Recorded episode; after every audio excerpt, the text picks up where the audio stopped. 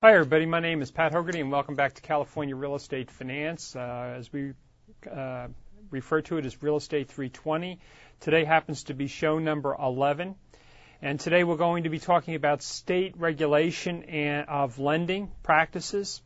And one of the things I want to remind you, as I've done many, many times before, is that you have your first midterm exam coming up very quickly. Uh, I don't know how many times I need to mention this, but I'll keep mentioning it. I want you, I believe there's 100 questions on that study guide. That study guide is exactly like the first midterm exam. You should have downloaded that, looked up all the answers, and be prepared to take that first midterm exam. Remember, we want you to get a 100 on that exam, not 95 or 90 or 96, but 100. And there's really no reason why you should not be able to do that if you just do exactly what I'm telling you to do. Download it, look up the answers, and work real hard at uh, finding them within the book or maybe possibly at another resource uh, because there are some resources that I'm putting up here on the internet. Um, in the course Blackboard website under web links.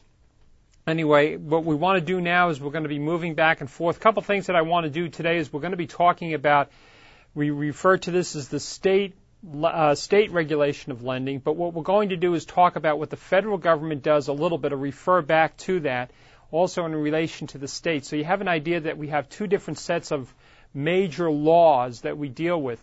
One happens to be federal regulation, which we spent the last chapter discussing, and today is state regulation. You're going to find out as time has gone by that the federal government has slowly but surely taken over some of the uh, legal requirements or law requirements or put laws into place that re, um, that the that the states used to take care of. And mainly the reason why they're doing that is because of the fact that as the mortgage market has matured, what's ended up happening is, is we've developed these organizations such as Fannie Mae, Ginnie Mae, Freddie Mac, uh, in the farming area, Farmer Mac.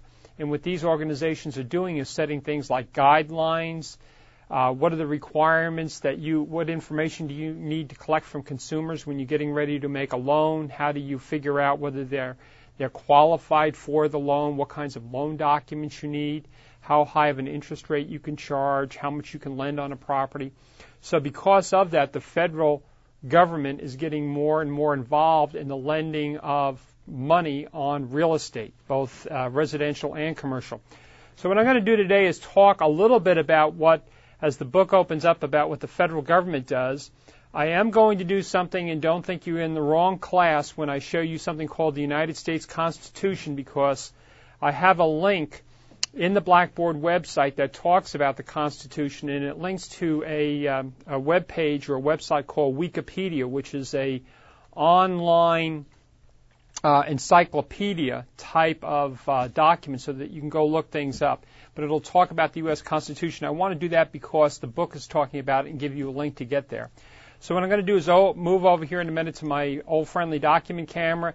I'll be pulling up the first page in the book and be talking a little bit about what's on that page, and then probably from there I'll go somewhere along the line over to uh, the internet and show you what uh, what the definition or what the U.S. Constitution website for Wikipedia looks like and talk a little bit about that because immersed within these chapters is a lot of discussion about the U.S. Constitution, a lot of discussion about the uh, specifically the 13th, the 14th, and the 15th Amendments. I want to show you where those are and how that's sort of laid out just briefly. So anyway, I'm going to go ahead and move over here to the uh, document camera. And what I want to do is the book starts out in the beginning, and I want to read this to you and emphasize a few points so that it becomes familiar to you. This is, uh, in this case, chapter 6. It says, This chapter will examine the role played by state governments in the lending process. You know, what role state governments play versus what role federal governments play. The Tenth Amendment to the U.S. Constitution reserved all powers not specifically enumerated listed in the Constitution to the states. So essentially, when I show you that, what it means is that if the federal Constitution did not specifically say, hey, we're, we're responsible for that, anything that they did not state in the Constitution is what the states are responsible for. So, for example, the federal government is responsible for having a military to, defi- to defend United States citizens. That's not something that the states do. The federal government coins and makes money. The states do not do that. Okay, so that's what we're talking about. Uh, a read of the Constitution would make apparent the, uh, to the reader that the states seem to retain more powers than they gave up. Now, when they made the federal Constitution, that was one thing that was and always continuously is being wrestled with is what where does the federal government uh, authority stop and where does the state authority start? And we're always wrestling between that. In fact, if you think about it, one of the biggest problems that we had during Katrina, which was the uh, which was the hurricane, was the constant argument and bickering between what the federal government was supposed to do and what the state government was supposed to do and what the city of New Orleans was supposed to do. So you constantly have this bickering between different entities, if you will. This is the same thing with like the police departments. When you're dealing with the police department, the FBI will want to do one thing and the sheriff department will want to do something else and you start and you think, well, wait a minute, I thought our job was to catch the bad guys, not argue between ourselves, but they do that kind of thing, okay? So, and a lot of it is political. Okay, so anyway, it said in the beginning, Congress was content with the power to coin money, to provide a uniform money system through the establishment of the Bank of the United States. As we saw in the last chapter, federal interest in discrimination, consumer rights, and lending did not really begin until after the Civil War. So even so, what they're talking about there, even so, these topics were discussed, such as freedom of speech, you know, all kinds of things like that uh, that were discussed in the initial U.S. Constitution. What ended up happening is it wasn't until we had the Civil War and then after the Civil War that we really started to enact some legislation.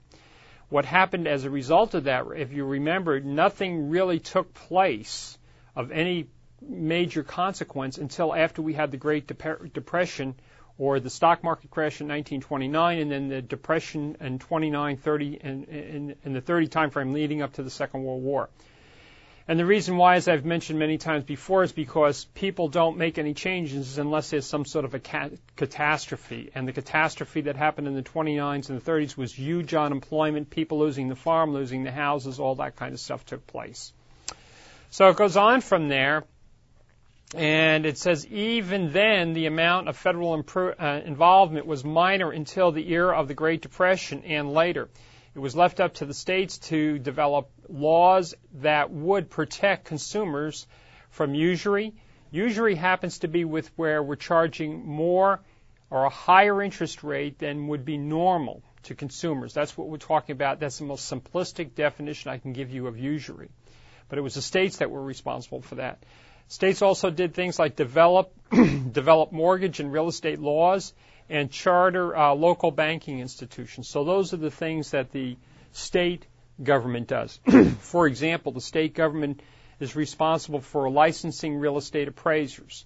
They're responsible for licensing real estate agents, real estate brokers. Uh, they're uh, down at the county level. They're responsible for having a recording system to record documents such as grant deeds, deeds of trust, things like that. So in other words, we're trying to figure out who has what power and what authority. So anyway, after that, and now what I'm going to do is I'm going to take a minute and I want to take you to the this website link that I have here. and one of the things that I'm also want to point out too is, is that you're going to find as uh, time goes by that that the information that is contained in your book either becomes out of date or the book refers to certain things, but it doesn't cover it in any kind of great detail. So for those of you that maybe want to be able to just sit right at your computer and be able to look stuff up like, you know, like this without having to go out and buy the books, go to the bookstore, go to the library, it's really a good resource. One of the things that they do have that I'm going to be showing you something called Wikipedia, and it kind of gets that pedia name from like the encyclopedia. And what it is is it's a user um, defined and a user maintained encyclopedia system on the web. And for example, you can go on there and if you have an interest in something that has to do with a topical area, uh, you can go ahead and add content to that topic. And then they have moderators that will take and moderate and make sure you're not putting up something that might be, you know, you know, not, not correct, if you will. So here underneath what we call our website links, I have under what I've referred to as our chapter six in this case, state regulation of lending. the first thing I have is the United States Constitution. I just want to show you that I have it there. And uh, I think that this, I'll look it up on the TV to see how it looks on the uh, TV here in a minute. I think I may have to make the text a little bit bigger uh, so that you can see it a little better. Okay. This basically talks, if I can get this all working, talks about the U.S. Constitution, and I'll just quickly read it here. It just says, uh, the United States Constitution is the supreme law of the United States of America. It was adopted in its original form on September 17, 1987. 19, 1787, sorry, it wasn't this past couple weeks ago. By the Constitution Convention in Philadelphia, that's where it was adopted. Pennsylvania, and later ratified by the state selected delegates representing the people of several states. Okay, so that's what we're talking about, the, uh, you know, the U.S. Constitution here. Let me see if I can scroll down without losing the place. Uh, when delegates in the nine states of the then 13 states ratified the document, it marked the creation of the Union of Sovereign States and a federal government for the, to administer that union. Okay? Uh, it took effect on March 4th, 1789, replacing the weaker, less well defined union that existed under the Articles of Confederation. So this was uh, uh, took place that the Constitution of the United States is a gen I can't pronounce that um, I cannot pronounce that dirty private hooker of the oldest federal constitution currently in use. I don't really know what that means. I didn't have time to look it up, but basically it's the oldest constitution, if you will, uh, there is. What happens is after that, what will happen is you go down here as they talk about the history of it, the preamble, the articles of, of the Constitution, which is basically talking about the powers of the different types of entities. So, in other words, for example, what the legislature can do, okay, what the legislative power is, which is Congress, you know, the House and the Senate, if you will, the executive power, which would be the President of the United States, judicial power, which would be the Supreme Court, Okay? Uh, they talk about states' powers. Okay? They talk about process of amendment. In other words, how do you amend this thing called the Constitution with the idea in mind that it's a living document. When it originally started, we had 10 amendments to the Constitution called the Bill of Rights. Since then, we have a total of 27 amendments to the Constitution. So it has grown, and the concept is, is as we evolve as a society, and as a country, what will happen is we need to amend or enhance or improve this document. So the way we do it is by an amendment, and it talks about how we can amend the Constitution. Uh, after that, it talks about federal power, what power the fed, federal government has, and then it talks about ratification. And then finally, when we get all the way down here, I'm trying to, let me just go back up to the top because it might be easier for me to find it this way. Um, we talk about the first 10 Bill of Rights, which is right here.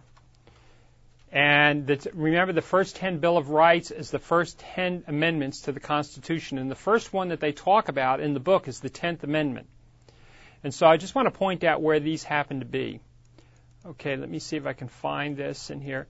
This is like the First Amendment, okay, which was the Freedom of Speech Amendment, freedom of the press, the Second Amendment uh, was known as the, the, right to bear arms, where you can carry a gun to protect yourself. Okay, uh, but I'm going to go all the way down here to the Tenth Amendment, if I can find it down here. Ninth and Tenth Amendment. They stick the two of these together. The Tenth Amendment, which is located right here, provides provides that powers that the Constitution has not delegated to the United States. Uh, the Tenth Amendment provides that powers that the Constitution does not delegate to the United States and does not prohibit the states from exercising are reserved to the states. So this is the amendment in which we said, listen, if the federal government does not take care of it, then the states are responsible for it. Okay, and that's the 10th Amendment that does that. Okay. Later on, it said, um, or the people. The phrase or the people refers to the right of people within the respective states to pass state referendums. So the states can pass their own laws, if you will, if the federal government has not done it already. Now, as we go down from here, down in here is the, uh, and I'm going to have to zoom back up here again. It's easier for me to find it this particular way. I'm going to go into the other uh, amendments, which is going to be the 11th to the 27th. And specifically, your book talks about, let me see if I can find it here, the 13th, the 14th, and the 15th Amendment. Okay? The 13th Amendment, as it talks about here, establish, abolishes slavery and grants Congress the power to enforce abolition. Okay, now there's a lot more to it, but that's that, that's what that one did. And that all has to go back to where we talked about the federal law where we have things such as people based on race can own property regardless of race, creed, color, national origin, all that all goes back to these basic tenets, if you will, because the first 10 amendments to the Constitution did not talk about regulating banking, lending, or real estate. It wasn't, uh, you know, so it's fr- from there. The, the 14th Amendment defines that the United States citizenship pro- prohibits states from abridging citizens' privileges or immunities and and rights to due process and equal protection of the law. Repeals the uh, the three fifths compromise that they had in the previous one. And finally, the 15th Amendment prohibits the federal government and the states from using citizens' race, color, previous status, or slave as a, as a qualification for voting. So those are the three amendments to the Constitution that they had. And I wanted to point that out because it just says it, but it doesn't tell you what it's about. And again, I would recommend that you would go there because that helps to understand who controls what, what where the laws come from. Okay, anyway, I'm going to move back over here now. In a minute, I'll be switching back and um, to my document camera if I can get this to come up. And one more, I think. Let me just see. Yes. Okay.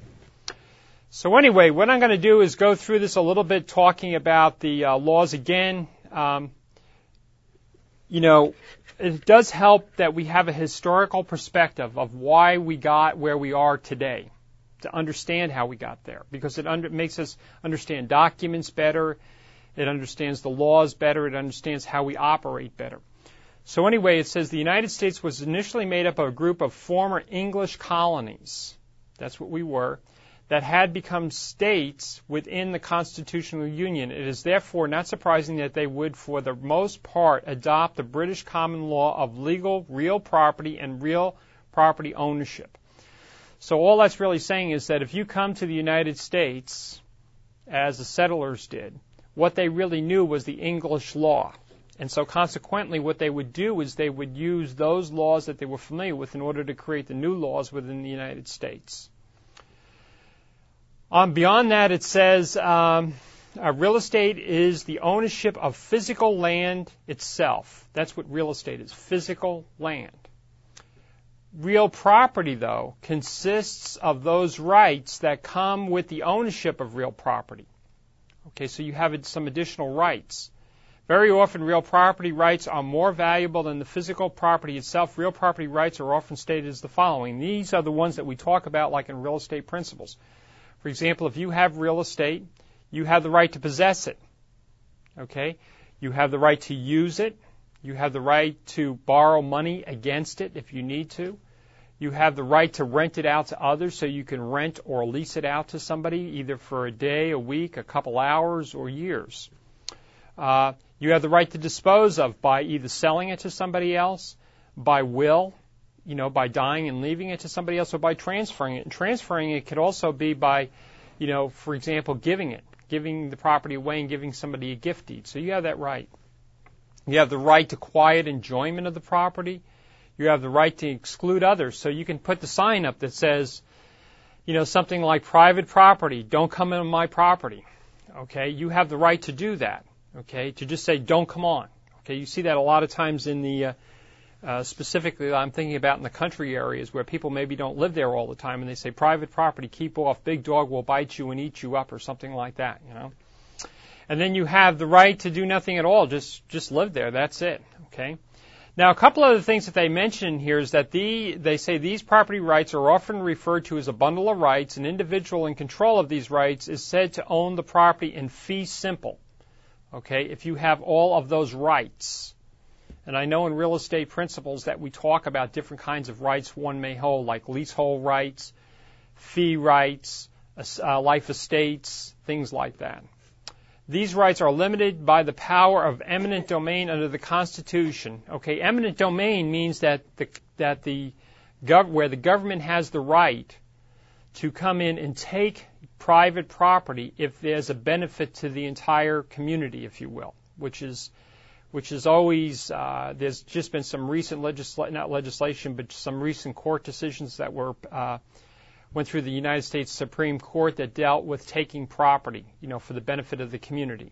And they not only looked at, they started looking at things like the economic benefits. So that would be like, for example, we can take your property and your neighbor's property if we are going to be able to build a Walmart or a or a or a company or manufacturing business that's going to enable us to uh, provide jobs to the community. In the past, we talked about eminent domain usually when it dealt with the fact that we were going to put a freeway through. And we said, your house is right in the area of where we want to put this new road. That's the way we thought about it. But this current um, legal cases that were uh, sol- uh, decided at the United States Supreme Court dealt with the taking of property if there was an economic benefit to the community as a whole. Okay, so this is something that's not static; it keeps changing. Also, if you own property, real estate, you're also governed by something called the zoning laws and most restrictions. So that also means that you just don't have the right to go ahead and build a five story house without getting approval or build right to the property line or build a, um, a business in a residential area. It's zoning laws that do that.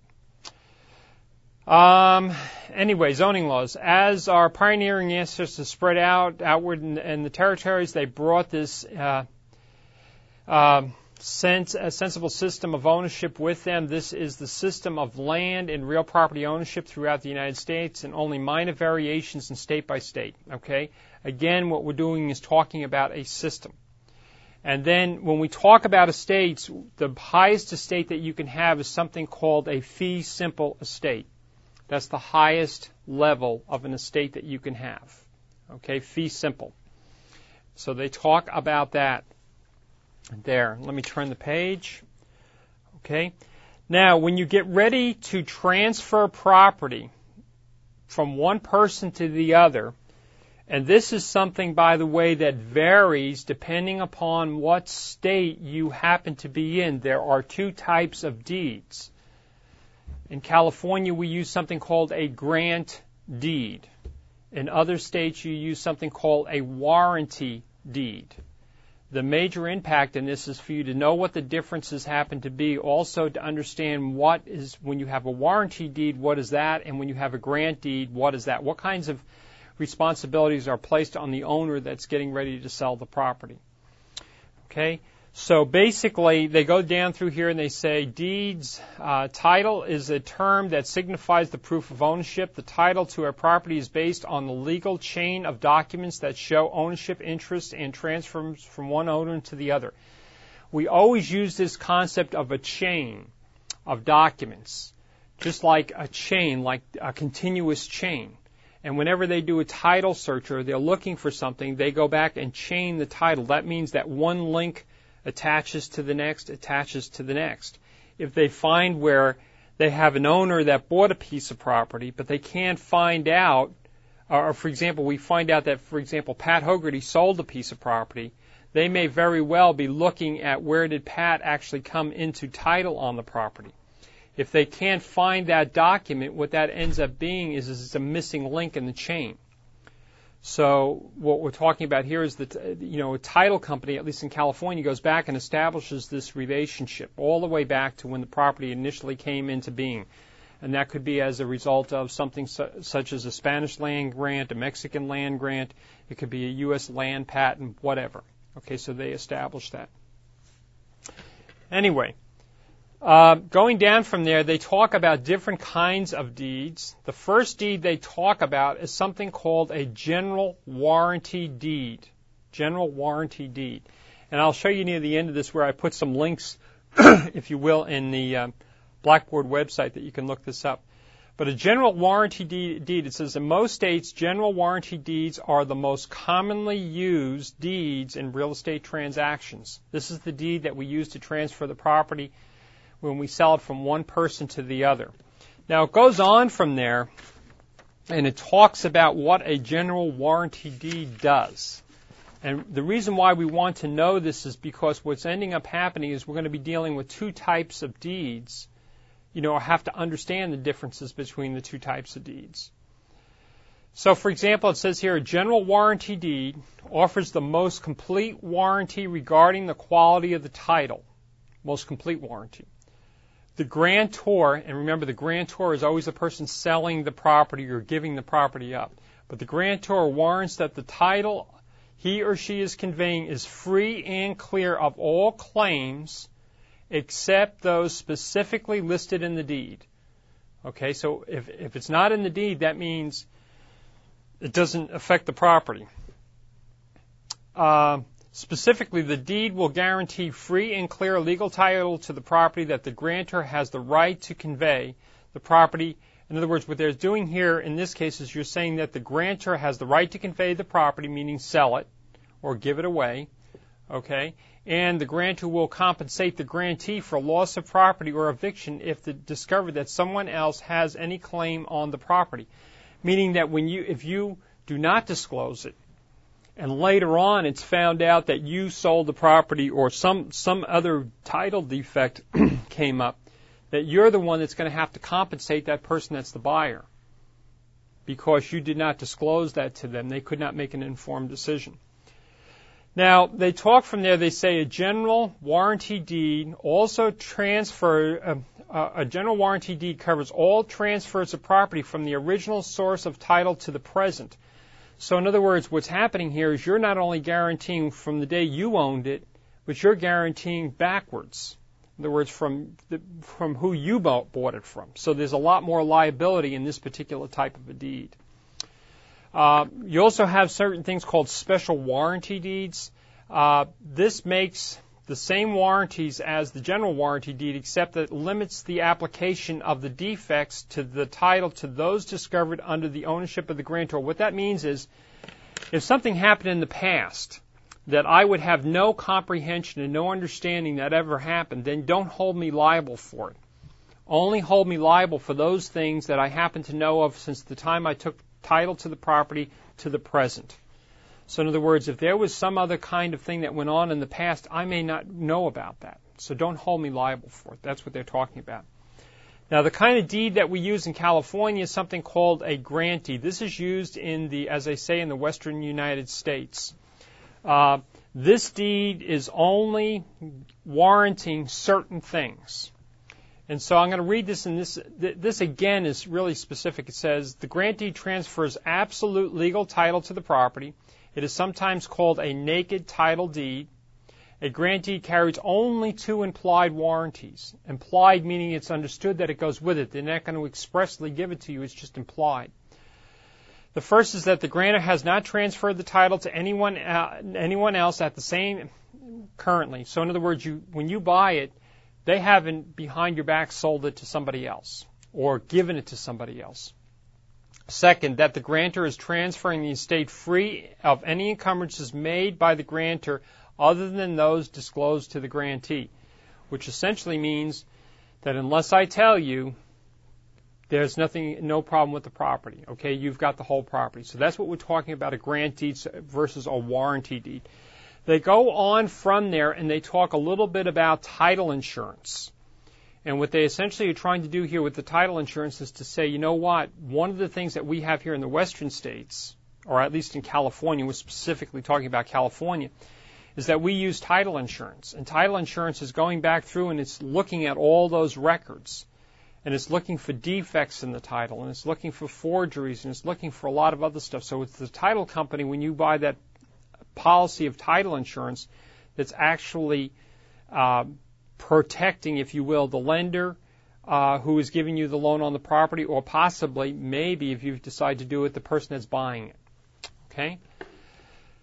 So, anyway, um, it goes on from there. It says the interesting thing about this form of transfer is that the deed does not state that the grantor is the owner of the property or that the property is not encumbered.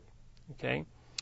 By debt or liens not made by the grantor. It merely implies that the grantor has not made a deed to others. That's all it really does. And that the grantor has not encumbered the property with, with debts or liens. Debts mean like uh, you borrowed money, a mortgage. Liens would be like a mechanic's lien.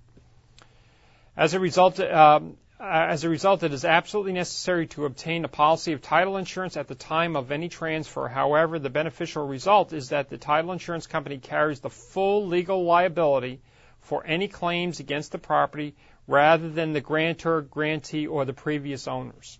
So the title insurance company picks up all that responsibility, and that's something that we do, or, you know, the, in California.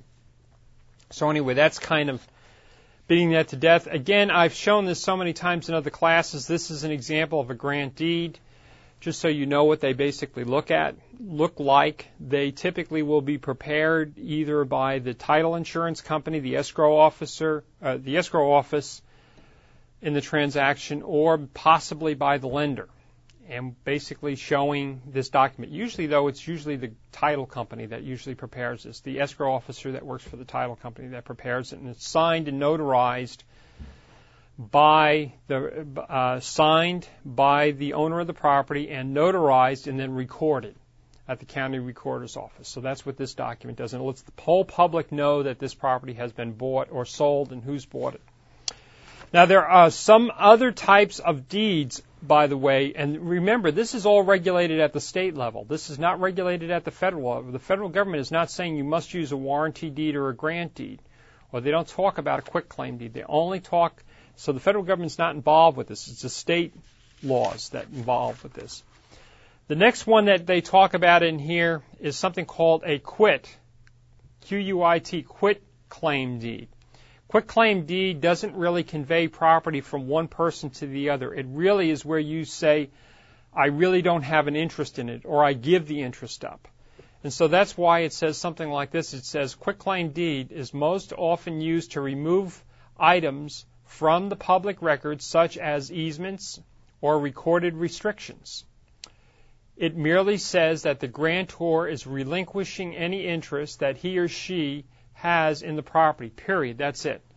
They're not warranting, they're not guaranteeing thing. In fact, they may not even know the depth of how much of an interest they're giving up. Totally. They're just saying, I'm removing my interest from the property for now and forever. The great, another type of deed that you're going to run into is something called a gift deed. A gift deed is where you're, for example, giving property to uh, like grandchildren, children, uh, charitable organizations, whatever. It's a way that you transfer property from one person to the other, and they call it a gift deed.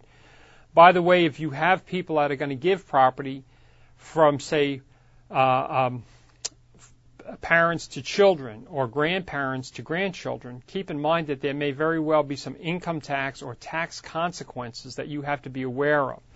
So that's why people will sit down with their accountant and make sure that they, and that's all based on individual circumstances. In other words, one person could have some kind of a major impact and somebody else may not. So that's why they have to sit down and get the counseling to find out what they need to do. But basically, a gift deed is often used to transfer real estate to children or to other loved ones. Generally, no monetary legal consideration is required in the transfer of the property. Okay? One thing they do put out here, though, is they say a gift deed can be invalidated if it is discovered that it was used to defraud creditors. What they essentially mean is this that if you owe money, and you hear people, you, I kind of refer to this as jailhouse lawyer kind of stuff what you'll do is you'll have somebody that maybe looks at the fact that they're going to have a suit or that they have some creditors that are going to be coming after them. And what they decide to do is start to transfer the property out of their name into somebody else's name to try to protect their property. What they're saying here is if you do that, you could have where the deed is invalid becomes invalid because it's obvious that you're trying to keep that your property away from the creditors who you in reality may actually owe the money to. So that's what they're talking about there. You also have another kind of a deed called the sheriff's deed. And a sheriff's deed is used to transfer property that has been ordered to be sold by the court. So if you're if the court as a result of a court action, and the judge has said, that's it, you need to sell that property to pay off this guy over here, then that's ordered by the court, and, and what happens is the sheriff sells it, and then that becomes the sheriff's deed.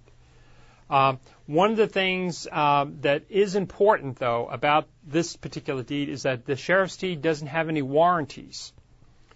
And you may say, well, why doesn't it have any warranties? Because the sheriff hasn't lived there to really understand anything really about the property. Hasn't lived there for years to know that, hey, you know, during the summer there's some people that use an easement, or that there's, uh, you know, or a right of way to cross over the property to get to their house in the back. They wouldn't have any idea of any of that stuff. So basically, the sheriff's deed doesn't have those kinds of warranties in them. So that's why they say uh, right here, a sheriff's deed can be, I'm sorry, a um, Sheriff's deed or commissioner's deed carries no warranties. A couple other kinds of deeds that you may have, and it just can go on and on. It really depends upon who's really doing this and who's who's involved in selling it. You have a tax deed that's sold if um, it says a tax deed is issued by the tax collector after the sale of the property that has been seized by the state, the county, or a local municipality for non-payment of taxes due. Uh, again, no warranty of the deed is expressed or implied. Expressed means in writing, and implied means that, hey, I thought that came along with it. Neither one of those are there in that kind of a deed. Then also you have something called the deed of reconveyance, and it says here that it doesn't, it doesn't really, they're not going to really cover that in this chapter, but what they mean by a deed of reconveyance is that in California, as I've mentioned probably several times, we do not really use mortgages. What we use is we use something called deeds of trust. And we have three parties to this deed of trust. We have somebody borrowing the money. Sometimes we can refer to them as the borrowers. We could say the consumers, the homeowners, whatever you want to call them. But their correct title in the deed of trust is they're called the trustor. The person that lends the money which might be the bank or a private individual or Wells Fargo or Bank of America or somebody like that, they're called the beneficiary. So the lender is the beneficiary, the borrower is the trustor, and the person that holds the title to the property, the or uh, if you will, the authority to sell the property in the event of non-payment by the person that's borrowing it is called the trustee. Okay? Now what happens is is that this trustee has this power and they continue to have that power until the person that borrowed the money completely pays the loan off. And usually you can pay the loan off in one of two ways. One way is you sit there and you make all the payments for 10, 15, 20, 30 years, whatever the length of the loan is. And at the end of that, the loan's paid off. You have a mortgage burning ceremony, if you will. The other reason why you may pay the loan off sooner is because you refinance the loan. That would be a second reason. So in other words, maybe you had a higher rate of interest on the loan. Maybe you started out at 8%, the interest rates have come down to 6, 5 or 6%, you refinance it. When you refinance it, you pay off that existing loan and you record a new loan. Okay? And the third way would be where you basically sell the house. Sorry, the third way you sell the house and the person that's buying the house gets a new loan and through escrow that new loan pays off the old loan. Whenever the loan is paid off, though. There has to be some way to remove that from the chain of title or that that deed of trust actually exists. And the document that you use to remove that is called a deed of reconveyance. And in most cases, most cases, if your loans are with a financial institution, like a, fin- a normal financial lender, that's part of the normal process the thing that you have to be careful of is if you do pay off the loan that you actually make sure that that is taken care of. What you don't want to do is pay the loan off and find out you want to sell the house a few years later and that deed of trust is still on the property and now you're trying to dig through and find documents to clear that up. The second thing that I would say is that if you had a private loan, for example, somebody borrowed money or sold you the house and they carried back a loan and now you've paid the loan off, make sure you get a deed of reconveyance from them. Uh, otherwise, what will end up happening is you may very well have to go ahead through and start digging up all kinds of bank records and statements and everything else to prove that you actually paid it off, and it can be a nightmare trying to do it. So you want to make sure it's paid off. It's called the deed of reconveyance. Okay. On this page, they just show you an example of a quick claim deed. Okay, I won't go into any detail on this, but this is just an example of what one would look like. Again, it would be filled out. Typically, it's usually filled out either by, uh, if it's a title company, it might be a title company filling it out, or I'm sorry, an escrow officer filling it out. It could be an attorney filling it out. It could be a private individual filling it out. Who knows? But you fill it out. When it's all done, it has to be notarized and then recorded. Okay? And when you remember, when you record it, you're telling the entire world, you know, that the action took place, and you have a central repository for these documents. A couple other things that we want to talk about here is uh, mortgages. Okay, and again, I think we've mentioned this many, many times. What they're kind of stressing in this chapter here, and they've mentioned several times in the book, is that, you know, years and years and years and years ago, what we did is we went to the attorney to get everything done. And the attorney, you know, either hand wrote something or they typed something or had the secretary type something or whatever. And what's happened in the last number of years, and I mean it's been going on for, I don't know, ever since I've been involved in real estate, and they keep improving upon it, is that instead of going back to the attorney to have these documents created from scratch, what we've done is we've got now pre-printed documents. And that's the reason why I think I've mentioned in this class and other classes why, for example, if you're a real estate agent, you're going to go and use the California Association of Realtors forms or if it happens to be something like a uh, like a deed of trust or a note, you're going to use something that the title company has that is current and accurate and up to date, that it reflects the laws. By them using these pre-printed documents and having people fill in the blank or type in the blank, means that we've now all agreed that that covers what the requirements are well enough that we don't have to go back to to get an attorney to look at every document again because essentially, in fact, it's gotten to the point now where those documents that we utilize are usually reviewed by a group of attorneys on a regular basis to make sure that they're current, they involve or speak to the current law, uh, so on and so forth. So anyway, and then again, they talk about a mortgage. Remember that in California, we do not use mortgages. We use something called notes and deeds trust. Uh, I'll just read out what this says here. It says a mortgage is a legal document that pledges the property to, uh, of the borrower to the lender as security for the loan. This again was the area that was originally the exclusive domain of attorneys. While attorneys are still engaged in drawing up some mortgages, the advent of pre-printed legal forms for residential transactions has served to lessen the involvement of the attorneys in this area, which is essentially the day to day work. In other words, you're saying, you know, this is something we can standardize and use over and over again, and attorneys can spend their time, their, their valuable time better doing other things. Uh, mortgage law has traditionally been within the jurisdiction of the state law to, uh, to be valid, mortgages, a mortgage must meet the requirements of the state in which it was drawn up. The federal government, as we have seen, has become more involved in the field of mortgage lending in the past century. Okay? And has acted to preempt certain state laws. What we're talking about is when we talk about things like Fannie Mae, Ginnie Mae, Freddie Mac again, it's the, those organizations started out as federal government organizations part of what they do is to standardize the lending process. They are the ones that say we will not buy loans from anybody unless they follow our rules. If you look at the bottom of an application to get a loan, it's a Freddie Mac Form 65, if I remember correctly, and it's a Fannie Mae Form 1003. Both of those are, are talking, or the organization started out from the federal government. And what they're doing when you fill those applications out and you get that information that they want, you are meeting the standards of Fannie Mae and Freddie Mac. Which means that if you meet all of those standards, meaning things such as you get the appraisal done by a licensed real estate appraiser, you get you get the right credit reports, you lend money based on the right income to loan ratios. You do all of that kind of stuff.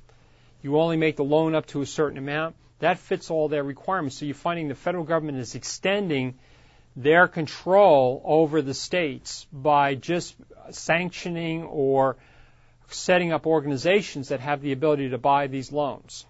okay, which has now reduced the role of the states and what they can can do as far as mortgage lending goes. That's why it's important we understand this. Uh, the federal government has overturned state laws restricting the due on sale clause. Some usury, usury laws establish conditions that allow prepayment of mortgages and set ceilings on prepayment penalties. Okay, so they're doing more and more again to standardize this. Okay, one of the things that still stays with the states, in fact, down to the county actually, is the recording, recording process. So it says all states have enacted laws known as recording acts. These vary by individual state. The general intent of recording is to create a public, pub, publicly available record that establishes the chain of ownership of any individual property. Okay, that is so important. All you ever have to do is get yourself involved in any transaction where some documents have not been recorded by the public.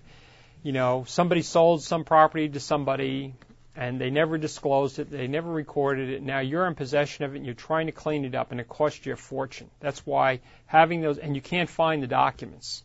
That's why you want to have them publicly recorded so you can go down and get them. Okay, um, they did talk about, um, again, about uh, state chartered banks, and they also talked about uh, usury laws. Usury laws, if you remember back from chapter 1 or 2, is basically where you're charging an interest rate that's an excessive amount of interest on loans. Okay, and so these laws are, uh, have been enacted to prevent that from happening. Okay, typically they involve real estate loans, but they have not really, really, uh, the states still have the authority when it comes to personal type loans, like auto loans, things like that. Okay. Um, going from there, let me see, I think we have a couple more things left. We going through there, we have, um, want to talk a little bit about the modern role of the states. Okay, what do the states really do now? The states still control deeds and recordings, recording law, recording laws. In addition, they regulate appraisers. So that's why we have something called the Office of Real Estate Appraisers in California, OREA and they also uh, they also are meeting the guides of an organization called the Appraisal Foundation. That's why uh, the Office of Real Estate Appraisers, for example, will say, you know, um, like currently right now, you cannot do your own appraisals unless you have, I think it's over 2,000 hours of of appraisal experience under the guidance of a licensed real estate appraiser. And then when you get all done with that, you're limited on what kinds of properties you can appraise, the limits on the value of the properties. And you're also, the, it also involves what the training is. So if all you've done is say single family townhouses and condominiums, doesn't mean that you can run out and do a shopping center. Okay, so they've they've enacted those laws to try to protect, uh, if you will, lenders from having people lending money on property in which the value to the property is really not correct. And that was passed mainly because of the big uh, savings and loan debacle that we had where, you know, there was uh, fraudulent appraisals, illegal appraisals, however you wanted to look at it. So we have legislation that was passed there. That's controlled by the state though. Also, real estate agents. Real estate agents, again, uh, when we talk about real estate agents and you have a sales license, we're talking about you may very well have a sales license that is allowing you to solicit loans or originate loans. That's controlled by the Department of Real Estate, which is a state organization. You may very well, if you sell real estate, you're going to have to have a license for the from uh, California Department of Real Estate to sell it. That's a sales license. So again, the state is regulating that portion of the business. Also, if you're going to be making loans, originating loans through private investors, you have to have a license to do that. That's coming from the state. Okay, so it's state that controls that. Um, let me see. Um, just going on from here, appraisers and loan brokers. Okay, so that's what the state says. In areas of anti-discrimination, consumer law, and, and anti-redlining, many state laws are actually more severe than federal law. Also, many states have state lending agencies. So they're just kind of t- talking all about that. Now, um, I went on from there and I thought that this was important. It said the state lending agencies provide, uh, provide state financial assistance at two levels. Okay? That's the state agencies now. The first level consists of loans to communities to attract new businesses to the area, and the second level consists of loans to improve housing in local communities. That's why we have, um, uh, I think it's called the Sacramento uh, Redevelopment Agency that's downtown, if I have the whole title correctly. Okay. Um, some states and local communities also have special low interest programs for teachers and other professionals that allow state and communities to attract and retain people in designated areas. That's, I know we talk about that in our internship class. In fact, we have somebody come in from the Home Loan Counseling Center that talks about this. But there are special, are special programs that are for first time buyers that are regulated by these state institutions. They also have, um, uh, special programs in some areas for people when they want to get medical people to come to that community to live and work, such as doctors and nurses. Or if they have an area that's impacted school wise and they need teachers, they'll provide some kind of program for teachers to be able to get low interest rate loans or some kind of assistance in helping to buy a home. That's why it's very, very important that whenever you're dealing with a client, you know, in fact, I've had a lot of lenders, you know, lenders tell me that. In fact, Michelle Dillingham, who writes an article, who writes a column and has for years and years in Sacramento Bee in the Sunday edition, she was a guest speaker at our internship class last year.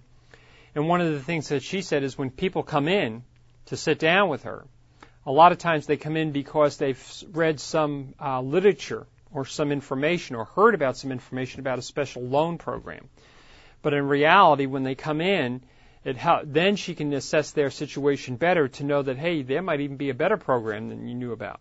Okay, they may come in there because they're a vet and they're interested in getting a home loan because they're a veteran, only to find out that they're also a teacher and maybe they're going to qualify as a teacher rather than a vet, as a vet. Okay, so that's the idea. You know, you need somebody who sits down and understands these programs.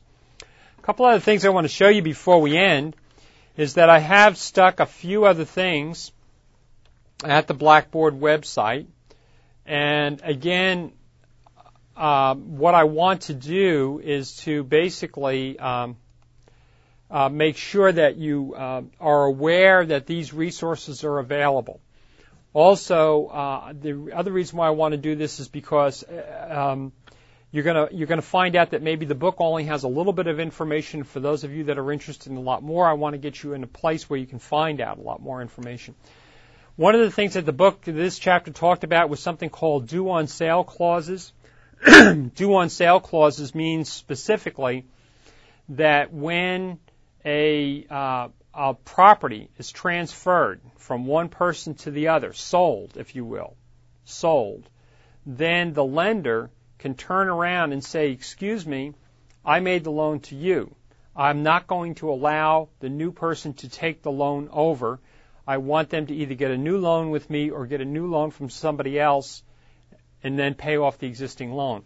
Normally, lenders do not want to allow people to take over a loan. For example, if you had a loan at, say, 5%, and now the interest rates are at 7%, uh, the uh, the lenders got themselves in a lot of tr- not a lot of trouble, but were losing a lot of money because people were, uh, you know, in the 70s and the 80s were ma- assuming existing loans you know, where, uh, you know, like a 5% loan and allowing the new buyer to take that loan over. And there's a lot of benefits to that, by the way, too, because you sometimes don't have as many fees associated with it. You may not have an appraisal fee, points, and things like that.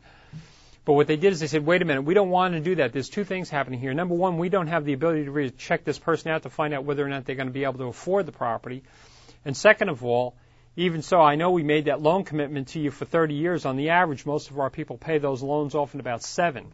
So we want to have some control over that. So what they do is they have a due on sale clause. So what I did is I put a little link in here to a, uh, if you will, I think it was a website by this particular author here, which is a um, talks all about this due on sale clause. Also, the reason why I put this in here excuse me, is you see where there's some federal legislation in here. In 1982, there was a, uh, let me see, there was the Garn St. Germain uh, Act that was passed in 1982.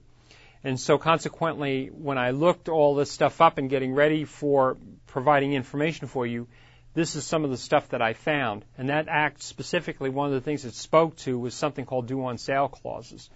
So what I thought was important was to include this, and I'll see if I can blow this text up here just a tad. Uh, that might be as big as I can get it. I think it is. Okay, so I'll go back to normal.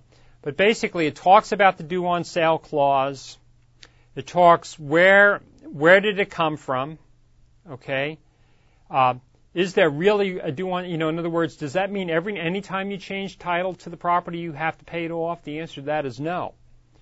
And what it does is it goes down here, down near the bottom, and it gives you a list of those times in which you may have a property in which the due on sale clause does not have to be affected.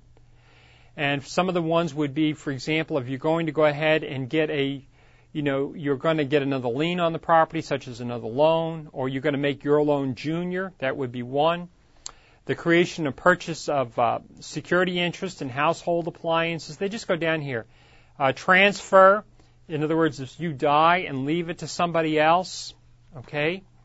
Uh, granting a leasehold interest, so if you decide to rent it out or lease it out, you don't have to do that. So, uh, transfer resulting from the death of a borrower, transfer where the spouse or the children of the borrower become the owner of the property, so it's left to the kids.